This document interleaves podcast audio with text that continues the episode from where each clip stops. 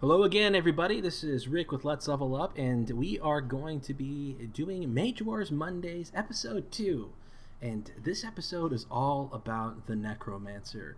He's a master of death, decay, and just nightmares of little boys and little girls all throughout Etheria, and he's a heck of a lot of fun to play. Uh, with me, as always, are my partners in crime. Hey everybody, uh, this is Scott Morris. I'm the Vice President of Business Development at Arcane Wonders, and uh, unlike Rick, I just think the Necromancer is slightly misunderstood. and I'm Aaron Brosman. I'm the Creative Director at Arcane Wonders, and uh, I firmly believe that the Necromancer is the world's greatest environmentalist. He reduces, reuses, and recycles. That's, That's right. Everything like is that. food. Uh, we wanted to start this episode off just talking about the Necromancer's ability card and just the sheer amount of pain that he can bring people. Of course, the Necromancer is available in the Druid versus Necromancer expansion set to Mage Wars. Unfortunately, he's not in the core set, but if you're a fan of Mage Wars and you don't already have Druid versus Necro, go pick it up. Pick up 19 copies and give them to all your friends because he is that worth it. Um, Aaron, you want to you want to talk a little bit about his training? Sure. Um, his training's pretty straightforward. Uh, he's trained in dark, so very much like the warlock. Um, but instead of uh, instead of getting fire as a secondary thing, um, he only has dark, so he's completely focused in that aspect. Um, and then obviously because uh, the dark gods favor him so much, the holy gods uh, do not. So he has to pay triple for them. What if he was dual trained in both dark and holy, and he could just, oh man, That would See, that that would be a what we call paladin who's fallen. oh, the anti paladin. There we go. All right. So one of the things I really like about the the the necromancer getting into his abilities now is his primary ability, Plague Master. I say primary; it's the top one listed on the card. Uh, but Pa- Plague Master is really really cool. It gives him immunity uh, to the poison uh, magic or any really poison conditions that would happen to them, and um, allows him to uh, pay one mana to place one direct poison damage on an object, um, which is really cool. Well, they do have to have a poison condition on them. Sorry. So yes, once he infects you, he can keep picking you off. And one of the things, uh, remember the immunity to poison because uh, one of my favorite things to do with the necromancer, uh, that is really going to come into play, uh, which is really awesome. Scott, what do you think about Plague Master? Uh, I love Plague Master, um, and I think we'll we'll talk about it a little more uh, in a moment about some of the cards that he has access to. Um, he has a pretty wicked uh, conjuration that, that works really well with Plague Master. Um, but you know the fact that, that he basically affects you and then infects you, it's really really a, a really nice combination. Um, and because a lot of things uh, that he's going to have access to are going to be, you know, non-living creatures. Um, the the poison, you're not going to see a lot of poison on him or anything. So between his immunity and the the things that are out there that are non-living, it's it's really cool stuff that he has access to just in that one ability. Uh, and then you know you just look down below it and you're like, whoa, Eternal Servant. Yeah, and, Eternal Servant's so awesome. It's uh, like the previous episode, we talked a little bit about the pet ability and the uh, blood, uh, excuse me, the Blood Reaper ability. Um, Eternal Servant allows you to play uh, a little bit extra um, for the creature. It's going to be a non-legendary, non-epic undead creature. Um, you can make it your Eternal Servant, and it gets the Piercing plus one trait, but it has a really cool ability where it actually lets you reanimate it if it falls in combat. So you can just keep bringing it back, which is so awesome. Yeah, and you don't have to. You don't pay anything for it. Um, there's there's no co- like there's no. It's not like a pet with a, a Beastmaster where you have to pay you Oh, know mana right, with right. the level. Eternal Servant is you know I can drop a zombie and he's my Eternal Servant, um, which is really really good. Um, especially again with all the the undead and, and non-living creatures that he has access to, um, and especially how some of them are so inexpensively good Um, you know, one of my favorites to to put uh, Eternal Servant on is Deathfang. Um, he's he's already got you know piercing plus one built into his attack. He's a, an eight mana creature. Uh, he's got nine health. He has fast. He has, of course, non-living because he's a skeleton and undead. Um, but he's got psychic immunity and a three dice piercing one attack, and then you add the Eternal Servant on, it's a piercing two attack. Uh, and he just he becomes a rabid undead canine, which is really awesome. And and then you bring him back for only a handful of mana if he dies. Yeah, that's awesome. It's uh, I really like him with the or that token with skeletal archer as well. So unlike the other, um, the skeletal archer's arrows are a little more blunt than some of the other uh, some of his living counterparts. So allowing him to have the piercing trait makes him uh, as formidable as one of the uh, living archers, and I believe he still costs less. Yeah, yeah, he's uh, eleven, and uh, uh, uh, Royal Archer's twelve. Uh, Aaron, do you have any extra things you want to add about Eternal Servant or uh, Plague Master? Um, well, a big thing to keep in mind with Plague Master is that there are four poison conditions, and the Necromancer is immune to all of them. Like you can't rot him, you can't taint him, you can't cripple him, and you can't weaken him. Um, and that's pretty sweet. Um, the other thing to keep in mind is that he does he does poison damage with uh, Plague Master. So obviously, if they have stuff with poison immunity, he can't get a condition on them, and he can't end up doing damage to them. So it loses a lot of uh, um, brutality in matches against you know living people. I mean unliving people. Um, the Eternal Servant. The Eternal Servant I, I love because if you want to use it just for its piercing plus one, you can throw it out willy nilly. Um, because you only have to pay for it when you want to bring the creature back. Um, honestly, my favorite, uh, my favorite Eternal Servant is Plague Zombie, because when they kill it, it pops and it gives everyone in the zone a rot, and then you can Eternal Servant and bring it back, Oh, and then they have to deal with it again. So for like five mana. he explodes. Um, so I'm I'm a fan of that. Uh, that's a great idea. It really is an awesome. I'm gonna have to steal that one, Aaron. That's why we employed him. No. Just to take his ideas. Um, all right. Well, let's talk. We've we've we've beaten around the bush a little bit, but let's let's go ahead and, and, and talk a bit about uh, what you call it earlier, Scott.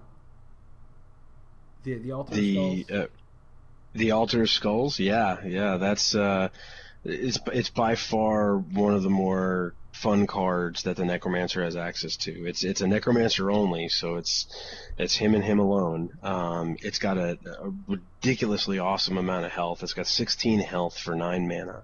Uh, this is a conjuration. Um and basically what it does is when corporal creatures are destroyed, you get to put a skull token on the altar. Um, but then in addition to that, you can use a friendly cleric uh, that's in the same zone as the altar to take an action and put a skull token on the altar as well.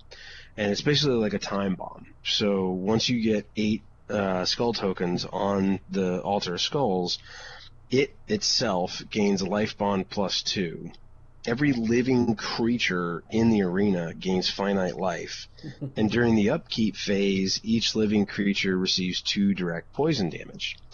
Now, while the necromancer has access to, you know, undead, unliving creatures, that's awesome because none of them are going to get affected by Altar of Skulls. The necromancer himself is living because he's human. However, if you remember, he has the Plague Master abil- ability, which gives him immunity to poison. So he doesn't take the two direct poison damage.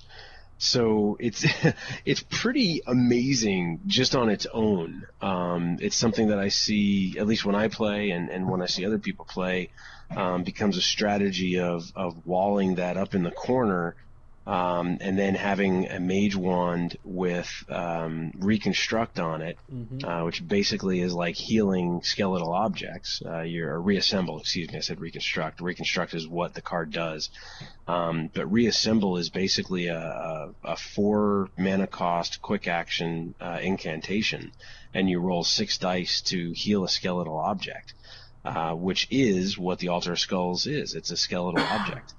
Um, so it's it's pretty amazing in terms of what the capabilities are between life bonding, uh, reassembling, and, and just kind of wash, rinse, repeat on that alone. Um, meanwhile, uh, the priestess, you know, goes and huddles in a corner because everything's got finite life, and half her spellbook uh, becomes obsolete. and uh, acolytes of the Bog Queen are really good there as well. Oh, sorry, Aaron, go ahead. Oh, yeah. another interesting thing to keep in mind is that life bond still works while finite life is up. So, yes. like for instance, a druid could still transfer damage to her tree. Obviously, your tree's not going to regen, but the necromancer, once the altar goes online, the necromancer is bonded to it. So, as he takes damage from other sources, even though he can't heal it, he can give it to the altar, and then you can reconstruct the altar. It's a nice or combination. if they decide to go after the altar, the necro can take the damage on himself. Probably a riskier thing to do, but whatever keeps uh whatever keeps it up and running. Yep. Yeah, and the, the dark clerics, the acolytes of the bog queen, are so cheap. They're five, and you can use them to just use a uh, was it a quick action or is it a full round action to pray at the altar? Uh, it's it's a full action to to drop a skeleton token on there, but yeah. then even them they have a uh, built-in reconstruct on them. They, they have yeah. got a repair bones. Uh, so even even though you may bring them out and just use them to do nothing but but get the uh, tokens onto the altar skulls, they've got a great secondary capability. Um, and and then you go you know a whole step further, and and you wall them up in there in the corner and you put wall of bones around them and you you got to get through that before you get to the altar. And and again the wall of bones are a skeletal object, so you can reconstruct those over and over again. So it's uh, it's it's a pretty formidable strategy um, and and very fun. But uh, like most of our mages, and and I'm sure Aaron has multitude of ideas on this. Like most of our mages, that there's not just one trick pony. There there's yeah. there is a quite a bit to the necromancer. Oh, definitely. Um, the one thing I would say about the altar, though, is just to to be clear, you can only pray to it once per round. Correct. Um, so you can only get one token that way. But if like three things of your opponents die, then it's going to get three skulls from that. So it's not limited on the things that die. It is limited on how many times you can pray to it around. So correct. Yeah, you can't have like twenty clerics around it praying every every turn. that's a good. That's a good point. Um, what are some of the other things other than the altar of skulls, which is just so obviously awesome. Um, Aaron, what are some other things you really like from this, uh, conjuration wise? Conjuration wise, um, oddly enough, one of my favorite things for the Necro is from the first set, the Idol of Poison, uh, Idol of Pestilence, um, and it's basically a low grade version of Altar of Skulls. It's um, living things in the arena take one poison damage during the upkeep, um, but it doesn't require any setup. You just throw it out, and it immediately starts ticking. Um, so I'm a big fan of that. Um, and then he also has access to the sacrificial altar, which is also from the first set, mm-hmm. which that leads into really crazy combos with the aforementioned Eternal Servant. Um, mm-hmm. If you have the mana for it, you can have your uh, plague zombie. You can eat it with the altar to give something plus two piercing, plus two uh, melee, give everything in the zone that it, it, that it was just destroyed in poison, and then reanimate it. So you can kind of keep chewing things through the sacrificial altar. It's pretty crazy. Um, that's something awesome. Um, I'm always a fan of the graveyard. Um, I know that a lot for a lot of people, the libro is the preferred spawn point for him. Um, but I I really like the graveyard mostly because it's really tough to take down. Um, as far as spawn points go, uh, it does have a lot of life and uh, a fair amount of immunities, so uh, it's it's pretty solid. And then I've also seen people work uh, that whole sacrificial uh, sacrificial altar with the graveyard because when you kill a creature, if that's the first um, if that's the first time that a creature is destroyed, you can place mana equal to its level on the graveyard. So you could eat the plague zombie, put two mana back on the graveyard, you know, and help build that up. So I mean, there's there's all sorts of interesting stuff there. Yeah, lots of really awesome combinations with this mage. And we haven't even gotten out of the conjurations yet. yeah. Um, is, Scott, do you have anything else, um, conjuration wise, that you like with the necromancer? Um, I, just because it kind of fits thematically, poison gas cloud is awesome. it's uh, it's a little expensive, um, because it's a level two uh, air spell. Um, but for eight mana to be able to kind of drop that in and, and keep adding to the uh, the poison damage, it's uh, it's a nice little fun trick to throw out there. Um, so it's it's a it's a great thematic and, and great little addition. Yeah, the only other one I can add on to that to our list is the uh, Ziggurat of Undeath. That's a, it's a it's a fun one. Um, it allows you to Ziggy. Yeah, Ziggy. Um, it looks awesome, and it allows you to uh, essentially reanimate those creatures. So, um, kind of like your Eternal Servant. What's great about the Necromancer is that the creatures, the undead, just they just don't go away. You can't kill what does not live, right? Um, it's a little Game of Thrones for everybody. So it's, it's, just one of those things allows you just keep on bringing things out, and um, if you can get the channeling boost and you can keep on pumping those up, you can just have your troops out there forever. Um, what about so we, we, we, talked a bit about the conjurations. What about the actual uh, equipment for the uh, uh, for the necromancer? What do you guys think? The the necro is pretty blessed in the fact that he's the only person who has a spawn point that's an, a piece of equipment, and that's his libro. Um, and then he also has like m- almost every mage has a discount ring that that works for some particular aspect. Um, the Necros is amazing in the fact that uh, it costs a little more, but it does two things that uh, other rings do not yet. And this is um, the Death Ring. That's yeah, the Death Ring. Um, it reduces the cost of things that come out of his spawn points.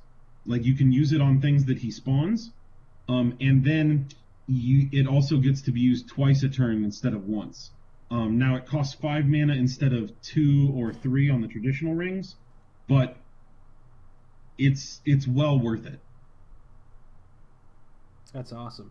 And the uh, the Libro of uh, Mortuus is what we've been talking about.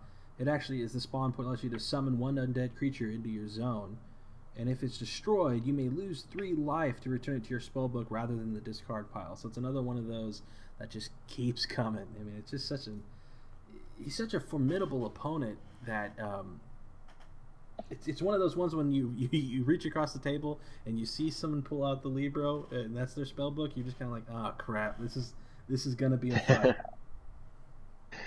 Yeah, I uh, I think the Libro is like an automatic almost. Um, I, I, think the Death Ring is easily automatic. Um, the the Death Ring is so good, it's so cheap, and it, it gives you you know one less mana.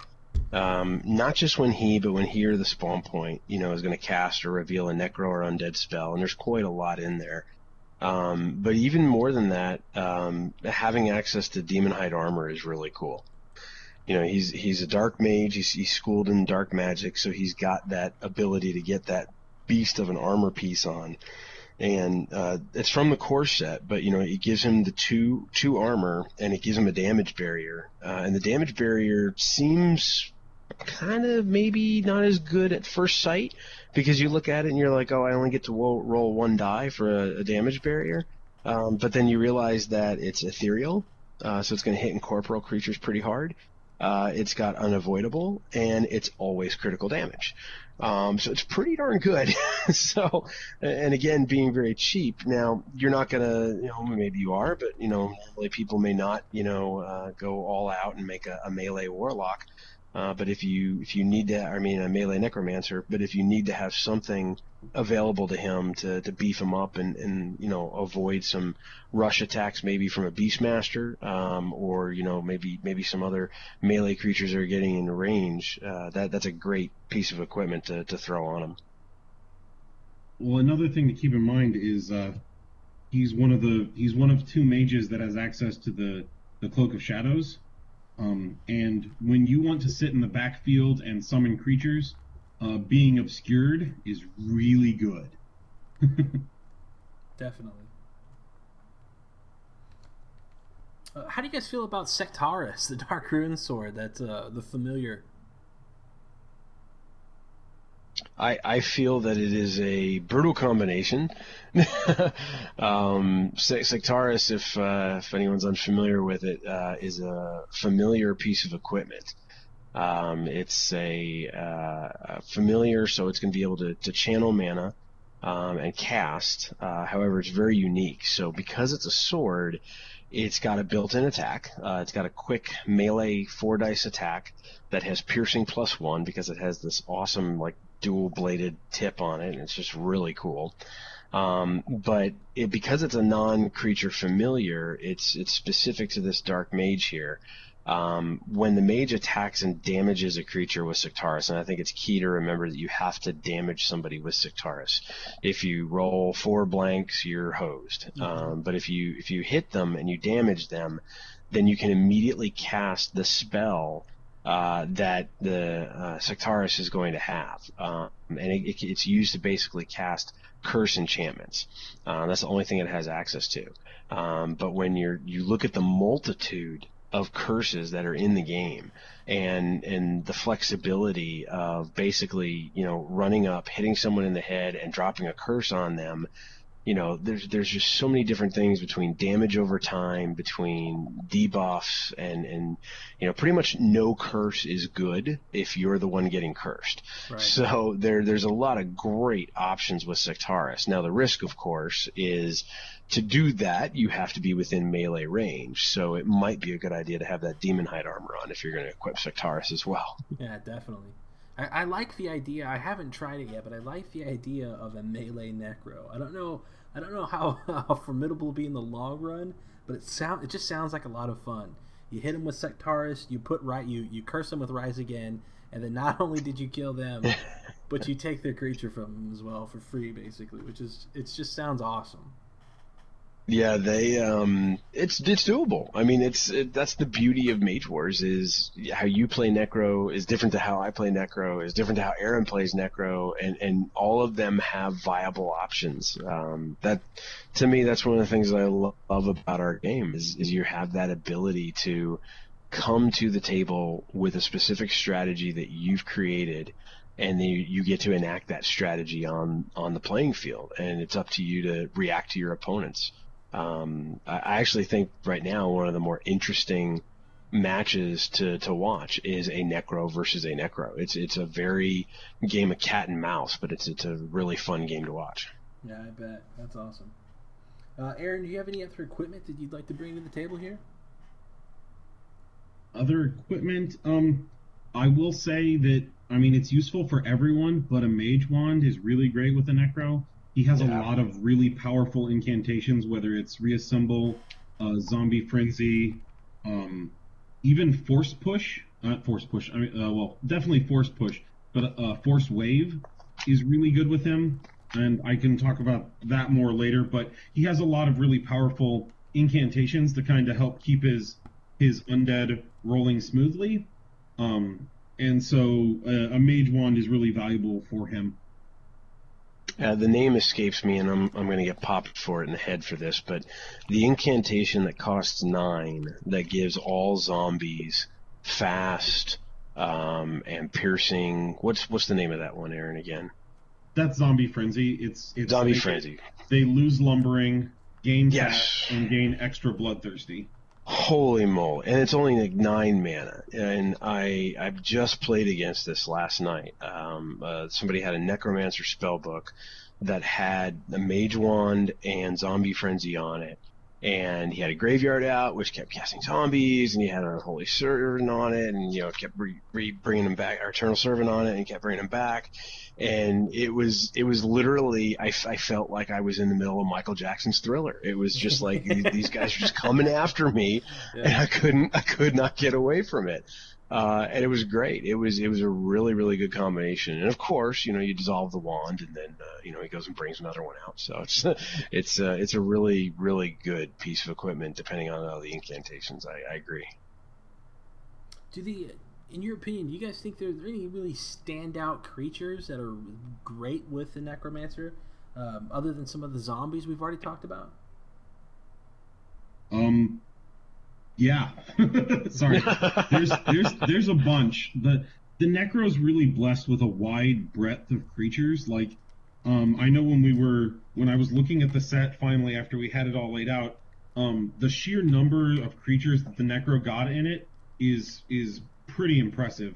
Um, apart from the zombies we've already talked about, um, it's always worth mentioning the uh, zombie brute.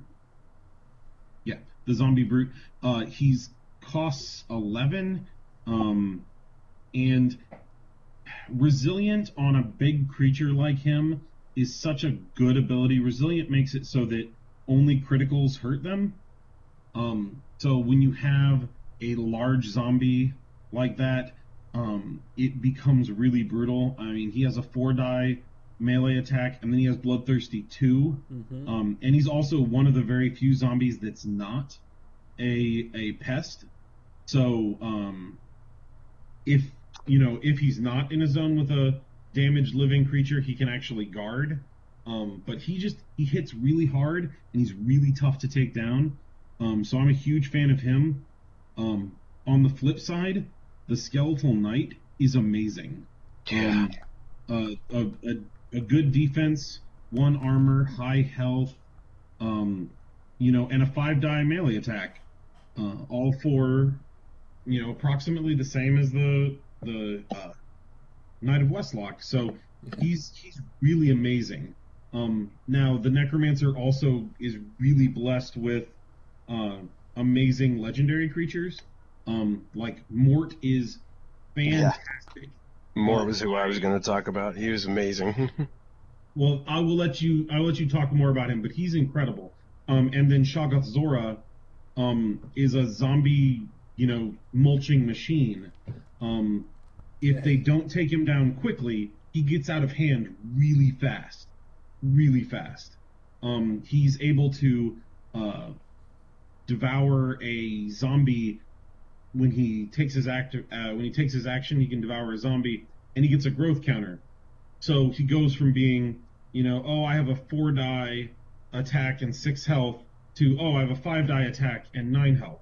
And, oh, I have a six die attack and 12 health, you know, and he, he still has, um, you know, bloodthirsty on top of that. And then he has resilient.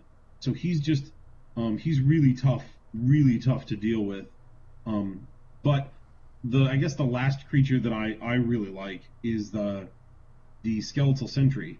Um, he's completely no frills, um, but he's really cheap for 11 life and a 4 die melee attack on a skeleton. So he's just, he's really solid. Yeah, just uh, Yeah, one they're- point on Shoggoth there, really quick, is that um, that combined with the uh, Necromancer's ability of the Eternal Servant, um, you just keep bringing those zombies back. He's eating them, and they just keep popping right back, which is awesome. Well, when he when he devours them, they get obliterated, so they get removed from the game. Oh, Unfortunately. Uh, well, I won a game that I shouldn't have, probably. well, it's a good thing there's a podcast you can listen to. yeah, okay. Again, I I'm have just, seen I'm just someone- here for comic relief. I saw someone following around their Shoggoth, um, and every turn their Libro would go, "Here's a zombie crawler," and Shoggoth would go, "Tasty," you Yeah, know, and nice. they just keep moving with him. It was pretty Tastes sweet. like chicken. Tastes like chicken. yeah, I think uh, for me, hands down, Mort is like the king of the hill. Um, yeah, I kind of feel there's there's two basic strategies to go with the necromancer, and it's it's either zombies or skeletons. It's it's very hard to mix the two together um, and make them effective. Um, it's it's doable. It's possible. Um, but more, uh, especially with the first strategy we talked about with the uh, the altar of skulls and the walls of bone. Mort is amazing. He's a, a level four creature who's a beast for mana. He's 16 mana, um, but he's going to give you one armor and 13 health as as kind of this undead skeleton general on the field. Um, and he he's non-living, of course, because he's a skeleton. He's got psychic immunity because he's a skeleton. He is legendary. He's got a great built-in attack. He's got a four dice attack, and on an eight plus on the effect die, he's going to taint someone, uh, which is phenomenal. You you get three damage basically on them from the taint, and it's a condition marker on them. Um, but the the bigger thing is his built-in reconstruct, and and there's a there's a really key key word into this. Um, so he says each upkeep phase, each friendly skeleton object in or bordering Mort's zone may reconstruct up to two damage. So it counts for the skeletons on the field and it counts for the objects. So back to the altar of bones and the wall of bone or altar of skulls and wall of bones it's, it's, almost nearly unstoppable when you combine those things together with a, a, necromancer with a mage wand and reassemble on there. It's it's you're just kind of beating your head against this wall of bone, and, and while you do, there's this giant skeleton with a flaming sword coming after you, and he's he's really really good. Um, so he's he's probably king of the hill for me. The skeletal knight is another one. Aaron Aaron mentioned him. He is pound for pound mana cost for what you get just a great creature. Um, you know, having the built-in defense is huge, but just being able to naturally roll five dice for 13 mana is really, really great. Um, he, he's just extremely versatile, very good at, at helping save them. And we talked a little bit about him earlier, um, but the plague zombie, the, the plague zombie seems to me like just that automatic he he fits in so well uh, with the rot condition and the poison condition marker and just blowing people up. It, it's really really well designed to go with the necromancer. That's just awesome. Do we? We're, we're just about there on time, but are there any other necromancer specific strategies that we haven't already hit on that you guys like to uh, shed some light on or some darkness on rather? I, I would say that one of the biggest things with the necro is if you go if you go zombies or you go skeletons, um, don't be afraid to look at the high points of the other one to splash a couple things in. Um, I know people yeah. who play skeletons and they um, they'll grab a plague zombie and like a un, uh, a single unstable zombie, and they'll have those in their spellbook to use the eternal servant with or to do stuff like that with um, one of the big things you'll find running skeletons is that it's tough to get poison conditions on people because your creatures aren't doing it for you, with the exception of Mort. Um, that's one of the other reasons he's so great. Um, so you want to have ways of getting poison conditions on people uh, to use your Plague Master. So that's also where uh, Drain Soul can come in. It's really expensive, but it guarantees two taints, and those are poison conditions you'll be able to use.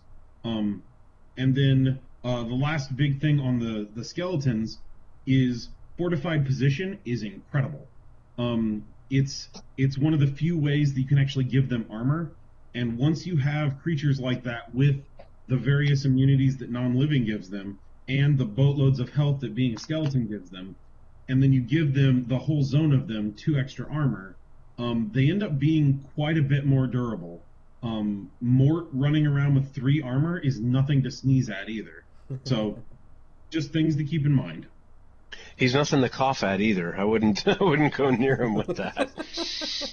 Just keep your distance. Uh, that's, that's yeah. No, no, matter what, keep your distance. Exactly.